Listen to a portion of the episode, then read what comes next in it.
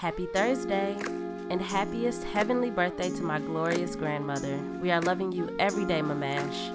This is episode 543 of Your Morning Message, your weekday dose of perspective and intention.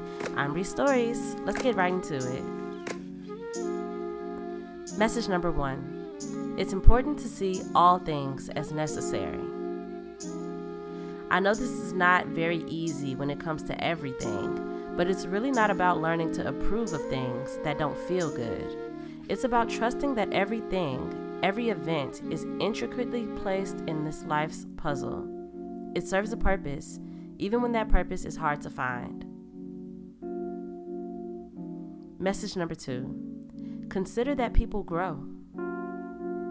Sometimes we leave people where they hurt us, and when time passes, it's hard to consider that they've changed.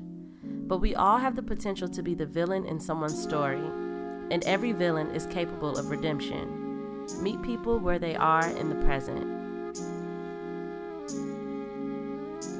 Message number three Resisting change is stunting your growth. When changes and shifts occur, let them. Know that they are happening for your growth and for your highest good. The longer you go trying to resist, the more you keep yourself from your level up. It's okay to submit to what's unfolding. Trust that life is happening for you.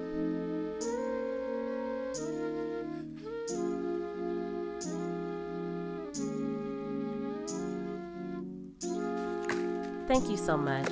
Tell a friend about your morning message today. I appreciate it, and I think they would too. Let's meet back here tomorrow to close out the week.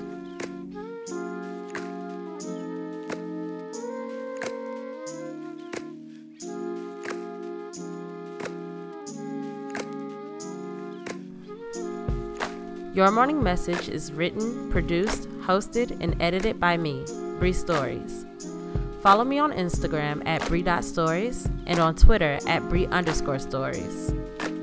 Music by Kenneth Leffridge.